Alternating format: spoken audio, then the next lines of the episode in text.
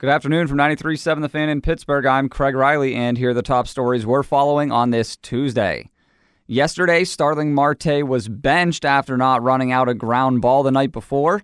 Today, he was late to work because of a doctor's appointment, and now we find out he's not in the lineup again tonight as Ivan Nova takes them out against Kevin Gausman and the Braves. The lineup looks like this Corey Dickerson leading off and left, Frazier hitting second, playing in center field in place of Marte.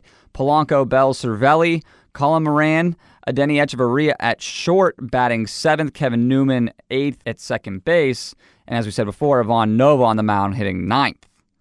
Across the National League landscape, we find out today this team has the same number of losses as the Pirates, and now they're starting a fire sale. The Washington Nationals sending 300 hitting infielder Daniel Murphy to the Cubs and trading Matt Adams back to the Cardinals.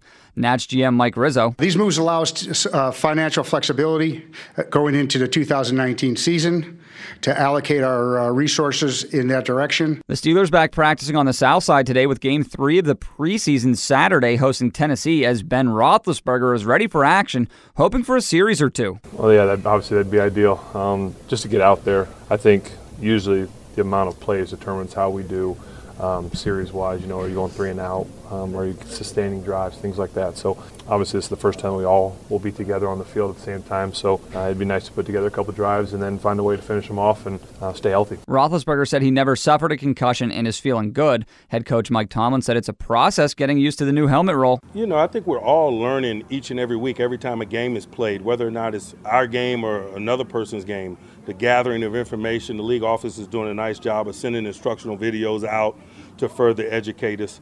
In other Steelers news, the NFL suspended receiver Eli Rogers a game for substance abuse. And another suspension that just came down Ravens cornerback Jimmy Smith suspended four games for violating the league's personal conduct policy. The Steelers and Ravens do meet week four, so the Ravens will be without one of their top cornerbacks for that game. Wrapping things up down at the college level, according to the AP, the top two quarterbacks in college football heading into the season are locals. West Virginia's Will Grier named first team All American, and Penn State's Trace McSorley is second team. Mountaineers receiver David Sills is first team. I'm Craig Riley for 93.7 The Fan.